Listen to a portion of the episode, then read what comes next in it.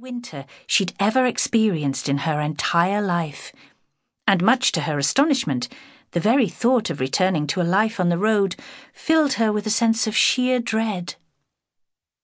Florence milked the cow and saw to the hens before going in for breakfast. A wonderful aroma of bacon and eggs frying wafted through the back door. She removed her dirty boots and went into the kitchen. "Morning, love," Mary Dolby said, greeting her with a warm smile. She placed a huge plate of food in front of Florence and then one for herself. "Last of the snow's gone, I see. It must have warmed up through the night. Not a bit of white to be seen anywhere, thank the Lord." Life up here was one of waking, working, eating and sleeping. There was nothing besides the family Bible to read, which Florence found a great pity, for she'd had the advantage of being taught to read and write at the numerous schools she'd attended at the insistence of her mother. Although her attendance had been intermittent, this was all that was required for Florence's quick brain to pick up her alphabet. She learned this twice as fast as the other pupils. Although she'd never owned any books herself, she was surprised that anybody living in a house this size didn't possess any.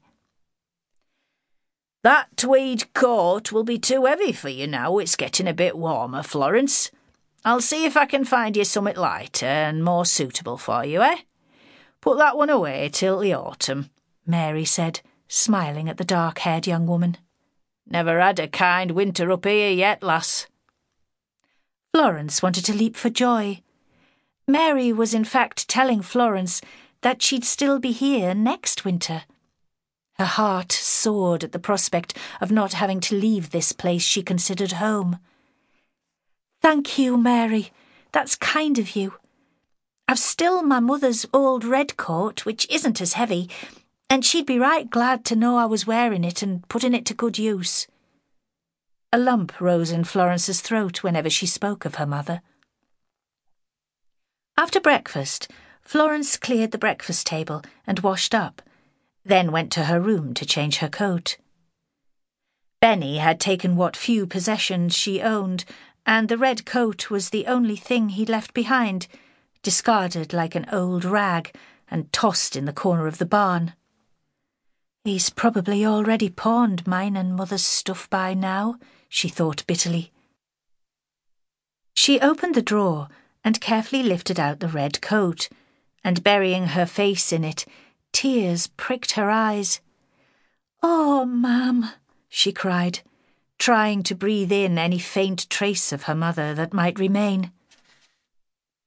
"Are you ready, love?" Mary called upstairs. Florence wiped her eyes and put on her coat, then went downstairs. "Oh, you look right grand in that, lass. The colour suits you," Mary said, tilting her head to a side and studying her. The girl's hair contrasted magnificently against the bright red coat and fell about her shoulders like a black cape. "What a beauty she is," Mary thought.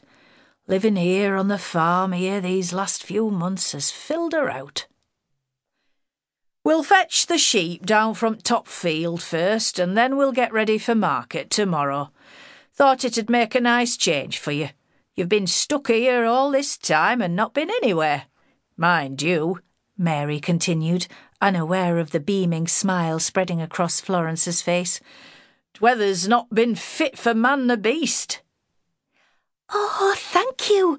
I'd love to go to the market with you," Florence said excitedly. "I'll fetch the sheep down. Shep'll help me, won't you, boy?" The dog pricked his ears at the mention of his name. "That'll leave you free to get things ready." Florence and Shep were out of the door before Mary had a chance to reply. "Yes, all right," Mary said as the door banged shut. "Aye, that lass will turn a few heads in Kirby Stephen tomorrow, I've no doubt." Florence followed the steep, well-trodden track to arrive at a summit in the undulating land, where Shep gathered the sheep at her command. A sharp descent then brought them down to a stream and open fields beyond. It was a beautiful place, vast and silent and filled with peace.